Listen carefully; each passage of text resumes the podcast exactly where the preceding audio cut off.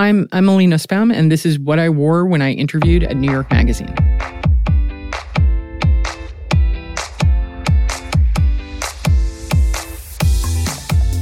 Welcome to What I Wore When, a production of Glamour and iHeartRadio. I'm your host, Perrie Samotin. Each week, I'm sitting down with a woman I find fascinating to talk about what she wore during a pivotal moment in her life. We're using the power of style to tell the stories you haven't heard. For the most part, all the women on this podcast were handpicked by me on behalf of Glamour. Women we find fascinating or nostalgic or brilliant, or just women we want to get to know a little bit better. Emily Nussbaum was at the top of the list. Emily is the television critic for The New Yorker, where she's worked since 2011. And in 2016, she won the Pulitzer Prize for Criticism. Her voice is authentic and accessible, and she's been described as a singular writer. In 2019, she released her first book, I Like to Watch Arguing My Way Through the TV Revolution. The book examines the changing landscape of television while effectively defending it as a medium worth taking seriously. It includes essays on everything from Buffy the Vampire Slayer, a show that's been pivotal in Emily's life, as well as The Sopranos, Vanderpump Rules, Scandal, True Detective, and Sex and the City. Emily also tackles the question of whether a viewer can separate art from the actions of problematic creators in a timely Me Too essay.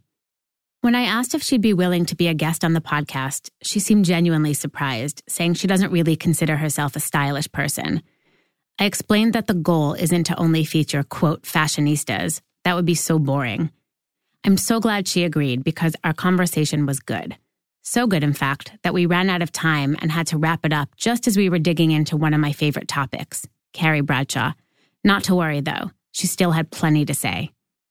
I also asked Emily to give her professional opinion on whether my mother and father were absolutely terrible parents for letting me watch Twin Peaks at nine years old, which she happily did.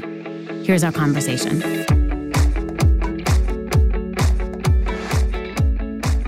So, I want to start by asking you, which is what I ask everybody that comes on this podcast, which is what are you wearing right now?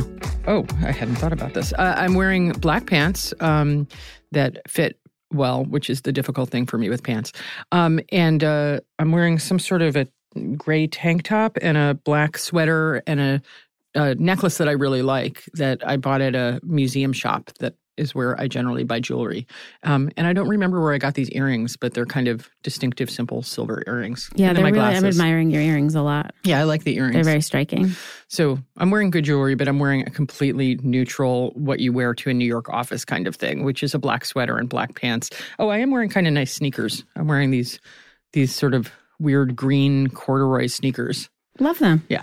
And because the name of the podcast is What I Wore When, you were going to talk about what you wore when you interviewed for your job at New York Magazine. So I think this was around um, 2003 or 2004. And at the time, I was working as a freelance writer and I was writing for places like the New York Times Magazine and doing both short pieces and long pieces, but I mainly thought of myself as a writer. And um, Adam Moss, who had worked at the Times, was the new head of New York Magazine and he was hiring new staffers. And he called me to see whether I could come in. And I thought they were going to call me to be a writer there, which frankly entails a different kind of clothing because writers are often schlubs. Um, but he actually wanted me to come in to interview to be the editor of the culture section. And it wasn't something that I was sure I wanted to do. I was very ambivalent about it. So I sort of winged it when I went in for my interview in a way that I don't normally for things. And I'm convinced I got the job because of the clothes I wore, which is true of almost nothing else in my life. But I somehow put together an outfit that was stylish, but showed my genuine uncaring about whether I got the job, which is often the right combination for a situation like this. And it was more stylish than I actually am. So, what I wore is dark blue jeans that fit right and for the period were sort of the right style of jean because at the time they were kind of, they had that sort of low waisted Low waist, thing going yep, on. 2003. But for but for whatever reason, I was actually pulling it off because I don't really have a body that works that great in that kind of jeans, but I had good ones. But the main thing is, I wore I had um a a, a blue crushed velvet sort of waistcoat jacket that I had bought vintage that had silver buttons, and my mom had given me these actually quite nice um, low ankle boots that were um, kind of a brownish yellow alligator skin or something that had stacked heels, wooden stacked heels. And those two items actually looked good. Like they were distinctive, strange, somewhat bohemian downtown things.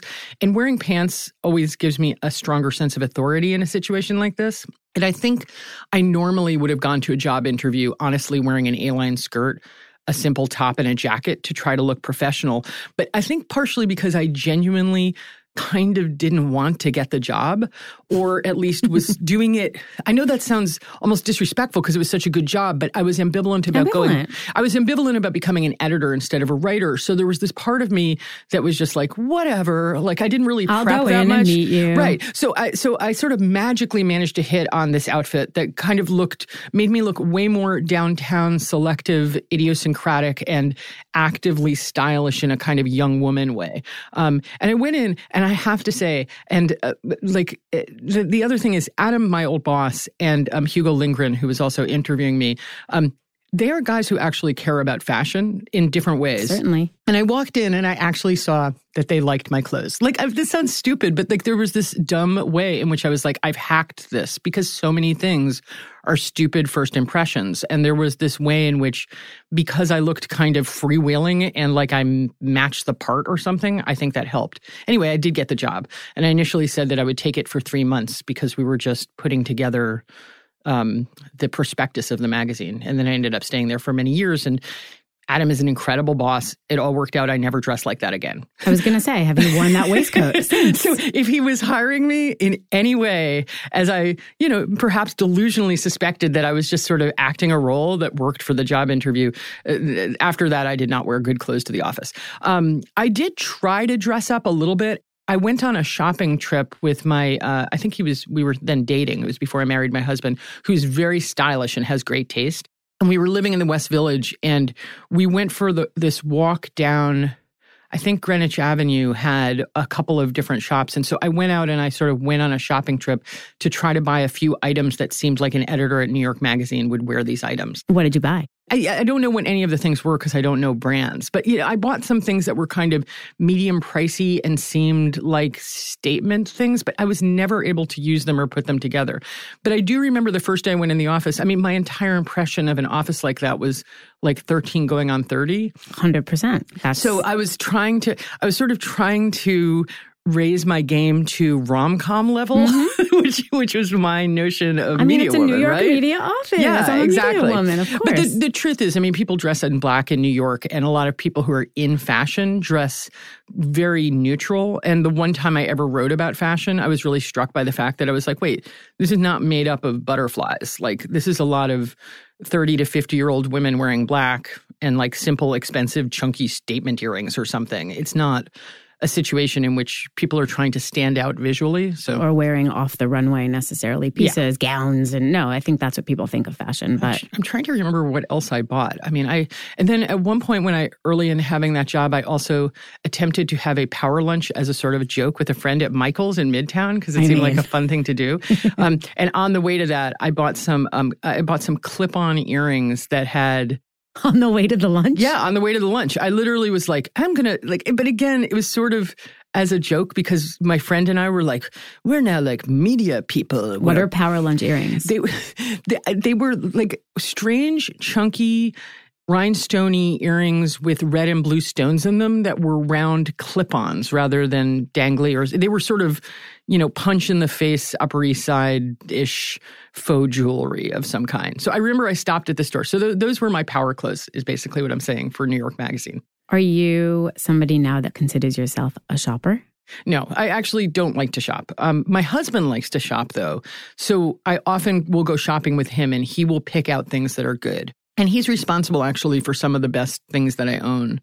Because, I mean, we'll go to a vintage store and he'll pick out something that I personally wouldn't have picked out because I'm just a highly pragmatic shopper. I just, I find it boring. I don't like going through the racks. I don't like spending money and I also don't like searching for bargains. So I'm like the worst combination of It's a no win yeah. for you. And I and I don't really enjoy changing in changing rooms and trying various things on and all that kind of thing. But I do like having some nice clothes. So I go either with him or or with my son. It's actually fun. I used to shop with my son when he was a little younger and then he would rate things one to ten. So that was fun.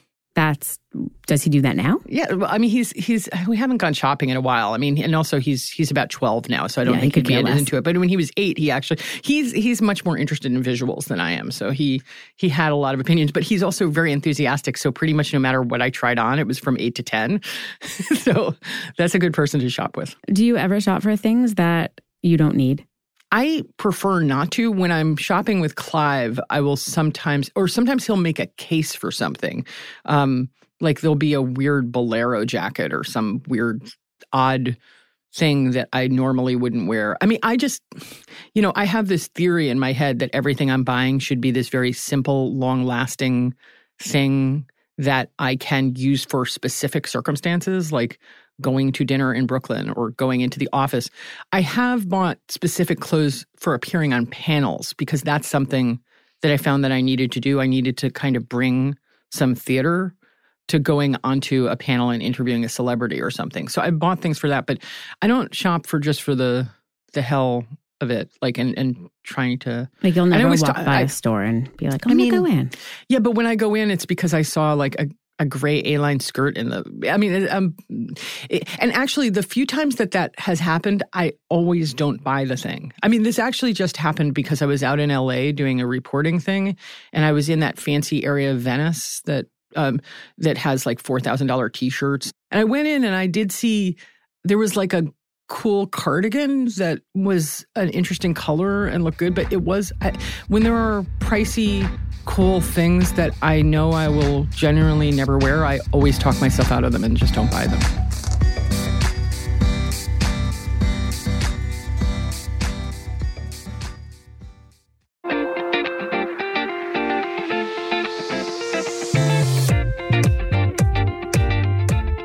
You grew up in Scarsdale. yes What were you into style wise as a kid, teenager? How oh did it you was a dress? horror i mean it Tell was a me. nightmare i was a teenager in the 80s in scarsdale this is the worst case scenario i mean perhaps this accounts for my disinterest in fashion is that i grew up during a period when people were wearing literally the most horrible fa- I mean, it's interesting to me because now there's this young person nostalgia retro thing about the 80s, and I find it baffling because I literally think every other decade has good clothes. Like the 40s and 50s have good clothes, the 60s has this whole shaggy thing, and also all sorts of other things green pants on men, all sorts of things. 70s, great. 90s has a lot of good things. Um, the 80s, literally, when I was in high school, it was the era of preppiness. So people wearing, including me, um, like white turtlenecks with whale prints on them. These horrible sweater dresses, which were just they they, they sort of went right above your knee, and they were these big thick. The hideous shoulder pads that that came. Like you get extra shoulder pads and maybe put in two, these terrible silky tops and Laura Ingalls Wilder type stuff, like which is prairie back skirts in a big way now. which are just horrible. And there was, I mean, even when I look back, I was actually just watching an old video a friend from college sent me of people dancing in like a dance show to some 80s song. And the fashion in it is just, I just feel nothing but sympathy. Because also, I have to say, it, it was one of those times where, um, the sexy women didn't look sexy because they were wearing these insane shoulder pads. They had their hair Severe hair, crazy teaser. hair, and then they had the moose claw, which is like the awning on top of the forehead with mousse. And the hair care products were terrible. I mean, most of my teenage experiences had to do with hair, not clothing. But when I, I have, I don't think I've ever looked at a picture. I mean, I was also not like a cute or stylish teenage girl, um, but to the extent that I ever tried to wear something nice to things, like I look back at the photos and I'm like, I do not blame myself. I blame the clothes. like the clothes from the period were just bad. Um, so I have, I, I don't have a lot of nostalgia for the 80s in general. I think it was sort of a, a, a ugly political period, and I've I've come around more to the art of the period, but the fashion. Ugh, I mean, I could name a million terrible things. The preppy thing really was bad, and was also like boat shoes. I don't know. Boat shoes. What Um, else? What else were people wearing? Like the sports sack. The sports sack was Yeah. huge. Yeah, there was a lot of there was a lot of things about the 80s that I don't think are redeeming at all. I have a lot of nostalgia. Actually, I have a lot of nostalgia for 80s television. Oh, what? That's interesting. Which which shows? So I don't know if this is because I recently had a child and I've suddenly become I'm getting emotional, very aware of like my mortality. And I find the future to be very scary. Well, that is true. And How old is your child? Congratulations. Thank you. 10 months. That's oh, that's amazing. Yeah, that's really small. wonderful. Thank you. And I've been finding this weird comfort in shows that were from my childhood, but I was still a little too young to watch. So, for example, the quadriptych or the four the foursome of Dynasty Dallas, Knots Landing, and Falcon Crest, right? So mm-hmm. I remember my mom and her friends obsessing over Knots every Thursday. I think they had sweatshirts that said Knots Landing. I remember that show in the very in a very abstract way, mm-hmm. but I never actually sat down and watched it in a serialized way. Those are four shows that I am dying, just dying. First of all, I think this accounts for the fact that you enjoy shopping more than I do because I did not really watch those shows. They were a huge deal, though. That's well, I'm I'm somebody that I I mean, so the other shows I ref, I will reference. I'm very into. I I guess not even on purpose, but I'm very into camp. Anything campy. Sure. And I find that totally I like personally that. gravitate toward like the Sweet Valley High books and everything about the 80s.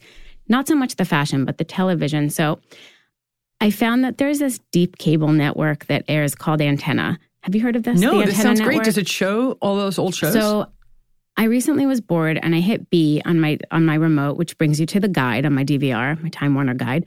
And I started typing in these old shows. And I find that they all air on this weird deep cable network called Antenna. So I've been not those four shows, I wish. I cannot find those for anything. But so I've been recording episodes of uh, Give Me a Break with Nell Carter, 227, um, what else? Fam- lots of family ties, growing pains. Um, and I just find, I don't know, I love everything. Mr. Belvedere, I got really into recently. And they're not particularly good shows. Mm. yeah. But I do find a nostalgia Oh, for definitely. for I- I that that type of 30 minute sitcom and laugh track. Nothing nothing later to me really. I'm not a huge sitcom person, but I don't know. I just find that and then these these campy dramas from the 80s. I don't know. I take real solace in watching Well, them. I, I mean, I have this obsession with soap operas as the source of a lot of the ambition that came out of television in the last 20 years because soap operas were the first serialized storytelling on television because it used to just be a story per episode and then soap operas were the one track and it was put down as commercial feminine it was called soap opera because it sold soap and all of that kind of thing. And those were slow moving moralistic shows that ran during the daytime but the characters changed and they had cliffhangers. So all of the stuff about serialized storytelling can do, kind of floated out of soap opera. And then you have these breakthrough soap operas like um, uh, uh, satirical soap operas like uh, the show you know the show soap of course. yeah, and um and uh, Mary Hartman, Mary yeah, and Mary Hartman, Mary Hartman. I have to say, I don't have that much nostalgia for '80s TV in the way that you do, but I'd like to revisit those shows because I do remember it as a sort of a bad period in TV because there was a retreat from the directness and kind of jagged comic styles of the 70s and certainly the political aggression and there's a more um cozy formulaic Well, I think that's thing. why I find and I think that's why I don't people think enjoy good. them. Yeah, Um, but but at the same time, I'd sort of like to see them because I, I at one point I tried to rewatch. I remember loving uh, Family Ties, but then when I rewatched it, I found it so preachy.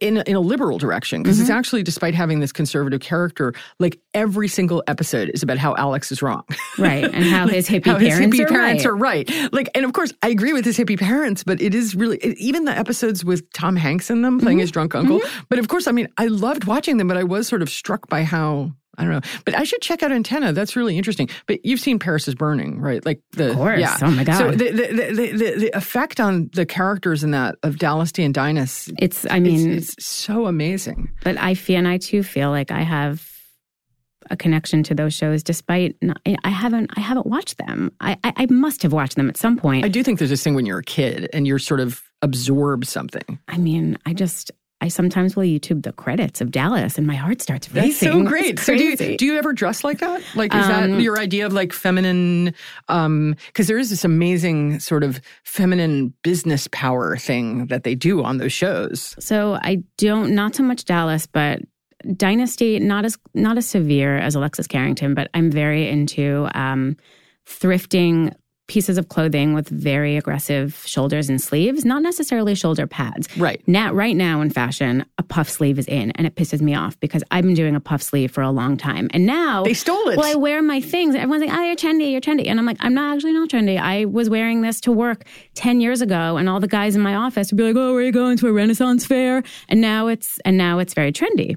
So I do think that I relate a little bit to this '80s more so characters on television with my style and less about what was popular in stores. Right. But yeah, I sometimes do, or I'll see something on a show from the 80s, like a pastel knit sweater and a pair of aviators. And I'm like, that's the look. That's the this cross between 70s and 80s. The, thing is, look, all I can say is this is the kind of thing that that cute, young, stylish girls can pull off. And because they are a type of clothing that are specifically designed to look uh, like like no matter how ugly the clothes the person like like like the per, the person's um style and specificity like makes the clothes look good. You know what i mean? Like Totally. there's a like irony to the clothing. Because like i think a clunky pa- pastel knit sweater is by nature like I, I don't know. I do think of it as almost like a, they're, were object so objectively ugly the sweaters from that period. So it's like a referential thing and then you pull it together and then when you m- manage to look cute in it it's it's a triumph over the clothing A thousand percent. Yeah. And it's completely ironic. I can I can wear it with earnestness, but no, it's. Com- I know that it's ironic, but I also think that, you know, the Whereas I can never see those clothes as ironic because they're literally the clothes that I was wearing to the office when I would do temp jobs in my early teens. Because I just, I mean, not quite those clothes, um, but I just like God, those cable knit sweaters. Is that what you're talking about? Like the- Absolutely. I yeah. hoard them. I buy them on Etsy. Cable knit pastel with a slight puff sleeve and like a little cropped um, cuff.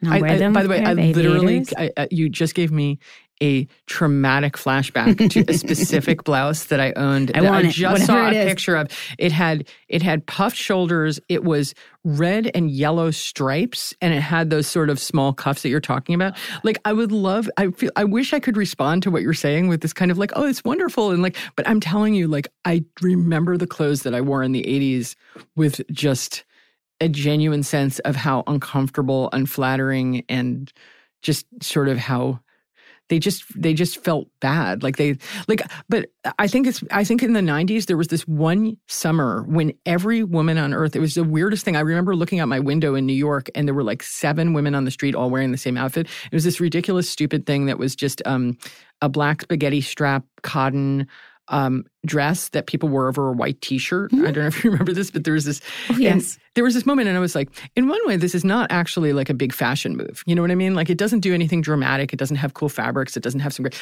but it is very comfortable, and it kind of looks good on everybody in a slightly straightforward way. Um, and I was like, that's actually fine with me. And then I thought, like. That's my bad attitude toward fashion is that I'm most drawn to something that's essentially like everyone wearing this boring uniform that's just flattering and comfortable.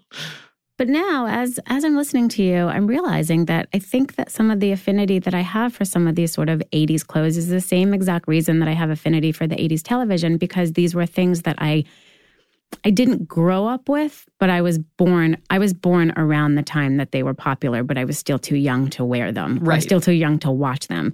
So now I'm thinking, what happened in my early childhood that makes me so obsessed with the things that I just missed? Also, you were a child. Like I was a teenager, and I also do have a somewhat outsized dislike for the entire decade. Like I, I think of it. I, I- one of the reasons that it was so frustrating to have Trump come back into view um, was that he oversaw all of the 80s in New York. I mean, he was just like this weird floating presence. Him, like that was the other thing that was going on during that period was those, you know, um, uh, the X-ray women and the bubble skirts and this idea of wearing wealth all over you, like the idea of money as part of your clothing, which sort of went with the preppy thing and also went with a lot of these other things.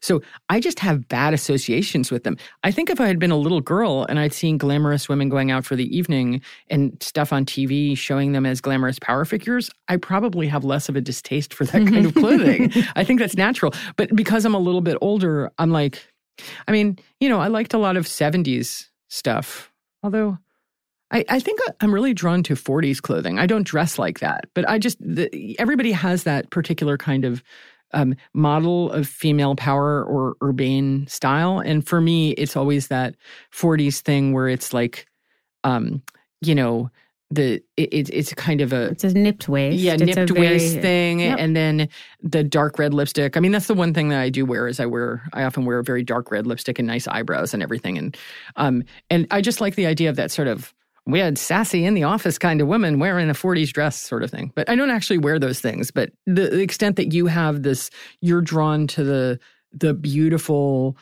kind of pastel glitter peacock power woman of those shows. I, am I'm, I'm drawn to the. I'm trying to think of who specifically from those 40s movies was doing that thing. Just seemed like a nice look to me. That's the nostalgia I have.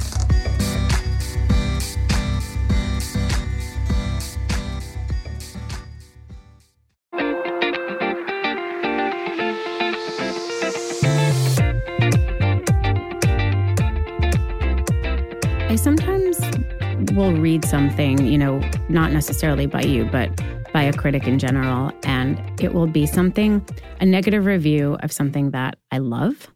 And are we going to have a conversation about Mrs. Maisel? no, I don't. No, okay. No, no, that's no. Uh, but no, this is okay, taking a little bit of a different, different direction. thing. I'm not. I'm not Yeah. hating on the 40s. Um, I just feel like a lot of times I will love something, a television show, a play, a book, a restaurant, and Mhm. then I'll read the review by a critic that I, I respect and I understand that they are meant to be smarter than me, but it will be a bad review. And then I'll feel really shitty. And I'm wondering, like, how much, like, is it your opinion? Isn't your review just your opinion? Of course, that's So- what criticism is. Right. Also, my re- my criticism is not a statement that I'm smarter than anybody else. It's just my column. Like it's like a, it's it's me. It's a part of a conversation. I mean, I assume other people disagree or like things. Like that's baked in. But like what I find so interesting about criticism too is that a review is so final. It's never like this show is bad, but you might like it. It's always like the show is bad. And then I'll read it and I'll be like, wait, even though I know that I'm smart and I know that my opinion is my Okay. own. First of all, Alec, if you if you access your inner Alexis Carrington, you will not, in fact, but you I- just be like, whatever. This is this which person's I, opinion. which I, yeah. which, which I do. But then sometimes when I do read crit- criticism Mhm. of a person I respect, I see all their points. And I'm like, oh, so now they're telling me that the show that I like is bad and I missed all these interesting things about it. And I'm just wondering, do you ever do you ever think about that? Do you ever think about, you know, I'm going to I'm going to say this show sucks or this show isn't great, but there's a million people that love it. And do you ever think about that response from people? You know, what, what I feel is uh, I feel a multitude of things. One of them is that there's no way in which anything I write is a final statement on a show. It's one of the things I particularly like about television criticism as opposed to other kinds of criticism is that TV strikes me as a medium that is about a big conversation and debate. I mean, it takes place over time. It has this looping effect with the audience where people respond to the show as fans or haters or whatever online. The people making the show are often affected by the conversation. I mean, this is beyond traditional criticism. It's just there's a big uproar because it's a big mass audience and people debating and taking things apart and liking some things and not liking other things. So when I write a column, it's part of that conversation. I come from online in a lot of ways. I mean, I used to write posts uh, in the discussion boards on television without pity. And to me, that's the model of what it is. So when I write a column, it's both supposed to be a final thing in that it's a statement of my feelings, but it's also, I assume that some people will read it and disagree. Some people, it will sway them. Some people, you, you know, like that's, that's like any conversation you have. Like the goal is not to put somebody else's opinion down. But the other thing is, I mean, I feel like all I can do is be honest about my responses to things. Like the I've often said this that I felt uncomfortable writing criticism. I used to write poetry criticism years ago and I felt like the effect on the poet was too intense because poets one person makes it, they make no money. And I was reviewing poetry in the New York Times, and it just felt like even writing a mixed review felt very brutal.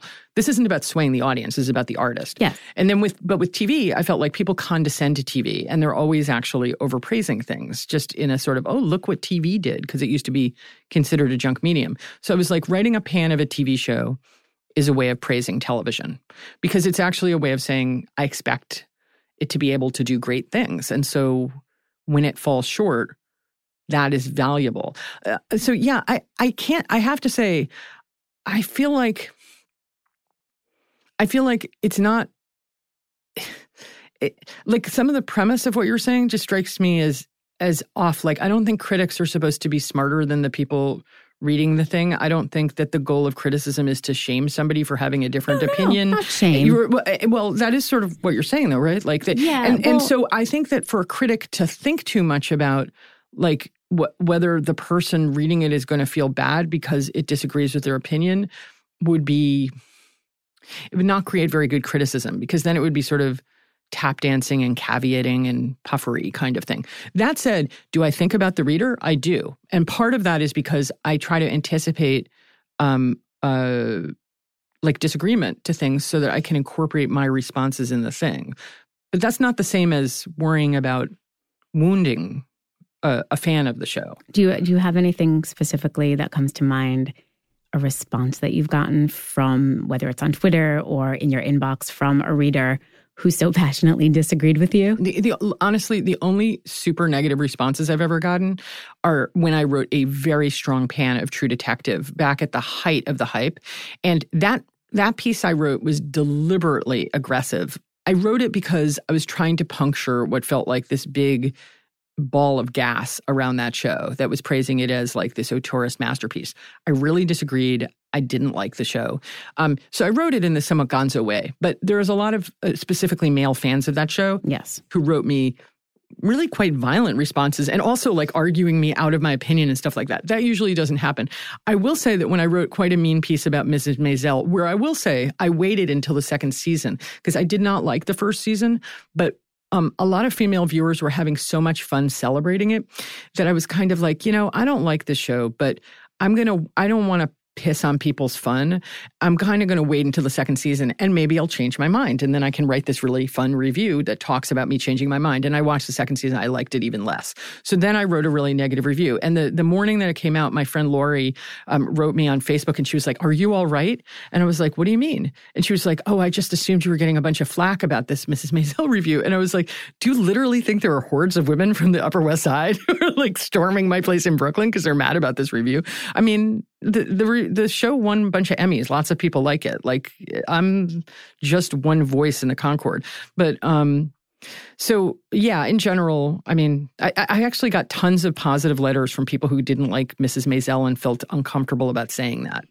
I tend to usually agree with your opinions. Well, I mean, you don't have to. Like, they're like, I know. Sometimes I don't have people to. write to me on Twitter and they're like, "Oh, I like the show that you didn't like, or I, I don't like the show that you liked, and now this is upsetting me because." I, and I'm like, "We're not." Like twins. Like it's good. It's good for people to disagree. Like then it becomes a like a more fun discussion you know? I don't know. Like i i, I don't I, I i like reading things that i disagree with because then they challenge my thinking on it you know? Like they sort of stress test my ideas. But some things are just opinions. I mean i sometimes have emotional responses to things that other people don't. Like I wouldn't expect everybody to. Um, Have you ever wanted to revise an opinion that you put out publicly? well, I once wrote a piece about having changed my mind about this TV show, The Knick, but I have to say, in retrospect, although I did change my mind about it, the way I changed my mind was so um, specific. I, I basically understood the show as being an anti-hero show in a cliched way that it wasn't but I didn't really change my mind about the whole show. So I actually think I was trying to do this thing that I thought would be an interesting move to because it's like hard because your your opinion about shows often changes. You know, they go on for years. Um, but I don't really regret any specific thing that I've written. The only thing I will say is I once wrote a piece about Mad Men that I absolutely think the column holds up. I think it's a good I mean I loved Mad Men, but it was uh, the thing about the piece was that it was a criticism of the way the show was being dragged down by how kind of ponderously symbolic Don Draper was. like all the other characters were like real people, but he was like symbolizing masculinity and America and capitalism and advertising and like it, and and he had this crazy kind of gothic backstory. And so I wrote this piece basically saying this show it can be so fleet and and dreamlike and beautiful and psychologically rich, but his character is like the island on Lost, where it's this big symbol that's weighing the show down. That's a good argument. Is a good piece. But then literally three weeks later, I think they had the episode where it was either the one where the guy gets run over by the the um uh lawnmower The uh, John Deere yeah lawnmower. or or it was the one where ken suddenly starts tap dancing or something Yes. like so anyway i remember watching it and i was just like you know something i was too hard on the show like it wasn't a negative review but i was just like this show is so crazy. It's like i just didn't give it enough credit for its craziness. But it's not like the original review was bad or wrong. It's more like three episodes later i had a different response. That's that's the difficult thing about responding to something kind of being made before your eyes. I always thought the charm of Mad Men. I I love theater, and every single episode to me sort of, I I felt like I was watching a play, and how there'd be like tinkling music between each scene. Yeah. It was like a scene change. I mean, it was. odd A, show. I mean, that's a really wonderful show that I do think holds up. I'm kind of glad that it's over because then people can experience it as this done deal. But those were some good clothes. those those were some. And I'm not even. I'm not a, a, a mid-century. a, a terribly big fan of anything mid-century, and I did find myself really captivated by the clothing on that show. I mean, men and women. Yeah, absolutely. I mean, there was definitely stuff in that show. By the way, the whole time since we were talking about the 80s, I realized like my brain is just flooded with other bad clothes of the 80s. I could have done this entire podcast about my hostility toward enormous What else? belts. I'd like to hear enormous a few more. belts. Enormous belts. I'm with you. They they just kept telling With you. everybody that if you wore an enormous belt, that that made your body look good. Like it was crazy. Like, no, and doesn't. you were supposed to wear the enormous asymmetrical leather belt over a sweater dress. Mm-hmm. It looked crazy. The other thing is that um, the bathing suits that had the the scoop um, uh, uh, over your hip that went super high, and it was supposed to lengthen your legs. Oh, like the high cut. Yeah, the yeah, high the cut. high cut bathing suits.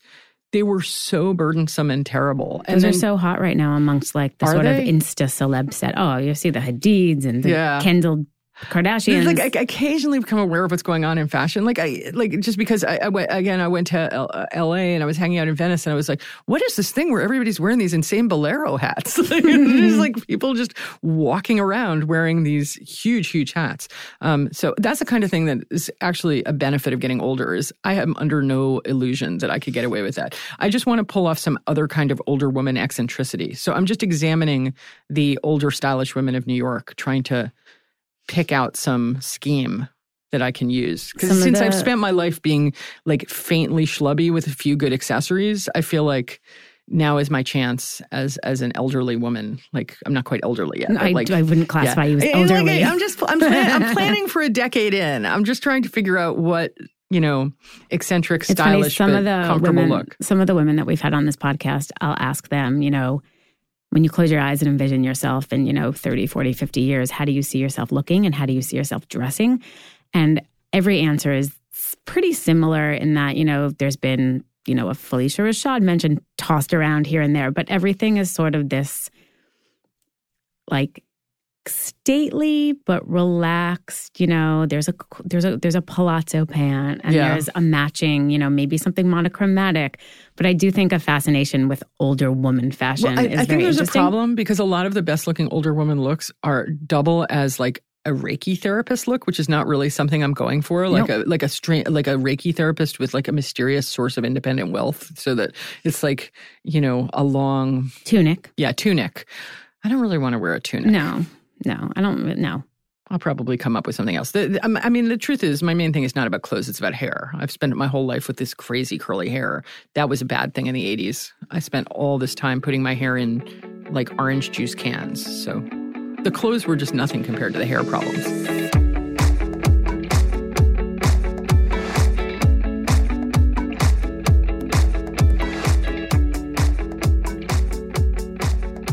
You've written about and you've talked about Sex in the City. And I know that you've said it's a show that you can talk a lot about.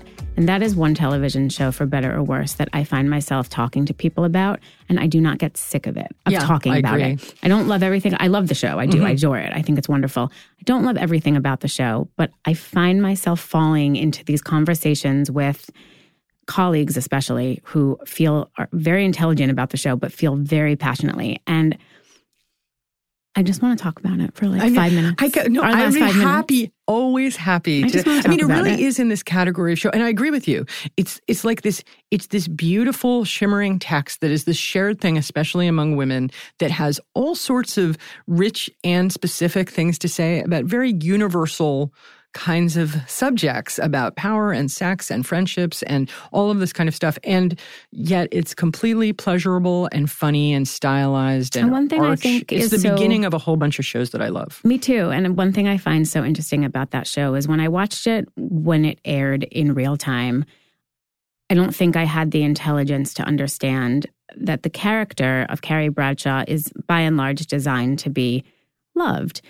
And now when I watch them on demand and I really dig into them, I realize that she actually was written as sort of a not great person all the time. And she brings her friend bagels and doesn't bring the cream cheese and she whines. And there's just all these things. And I find that so smart that It's so the first time around, though, you I, I didn't pick up on that. I was like, they're telling me that this is this glittery character and I love her.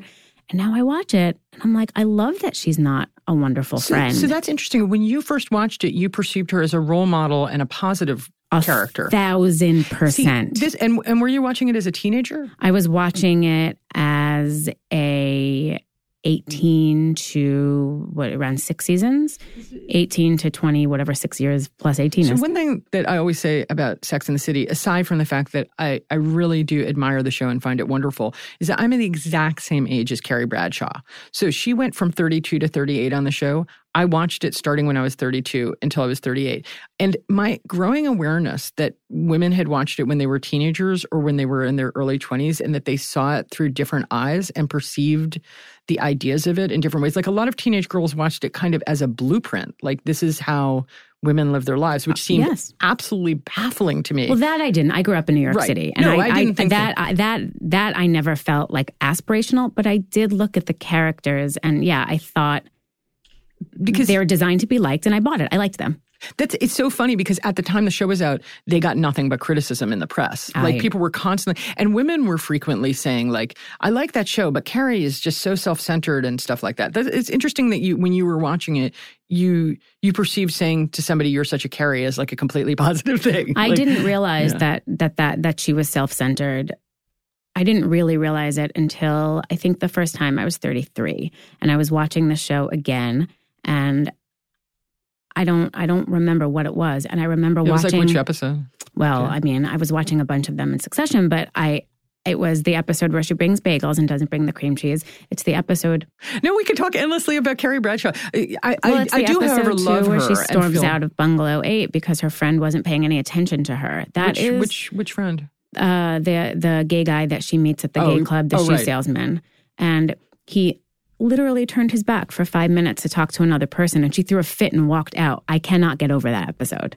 I'm trying to remember it because wasn't it a situation where he had sort of brought her to the club and she was like Aidan wanted her to stay home Mm-hmm. Yeah. with him. All that glitters is the name of the episode. See, I, I was actually sympathetic with Carrie because she sort of realized that that guy was, But it was one using second. her as. But he, yes, but in my opinion, when I watched that episode, she he he speaks to somebody else. It wasn't all night. We didn't have their whole entire evening. It was once or twice. He said hello to somebody, and she's like, um, um, and then she storms out, and I'm like, who? What adult behaves this way? I Yeah. mean, plenty probably, but that is really interesting to me that you had perceived Carrie as a straightforwardly, you know, more positive character. I did. Um, but now I but do but not. I but I despite seeing her as incredibly flawed and sort of creating anxiety in a lot of female viewers, which is something I wrote about, I I, I do I do love her character, and it's because I her love her vulnerabilities feel so real, including character. becoming obsessive about the guy she's dating to the point of being pathetic, like which upsets I think a lot of people watching it. But I'm like. I don't know. I feel like she opened the door to a lot of amazing female characters on TV. Um, My last question for you Mm-hmm. as we wrap up. Do you think that my parents were bad parents for letting me watch Twin Peaks when it came out? of course not. They were excellent parents. That's amazing. Why wouldn't they? People all the time now, when I say that I started watching it at 10 and I was scared beyond belief, I remember I watched the pilot and I was a little afraid. I had, and I was not a very sensitive kid. I remember I had trouble falling asleep that night because I was spooked and I was so addicted from that sort of spook that I would watch every episode. And my parents were like, sure. And my sister, who's four years younger, would watch it with me.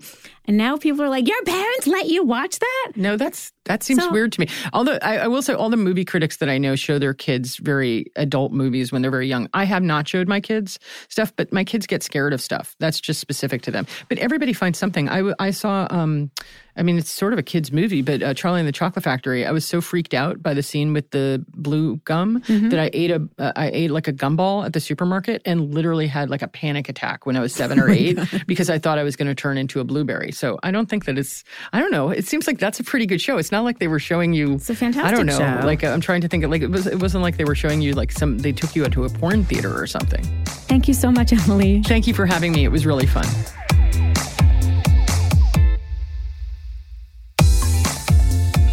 What I Wore When is a production of Glamour and iHeartRadio, with new episodes dropping every Monday.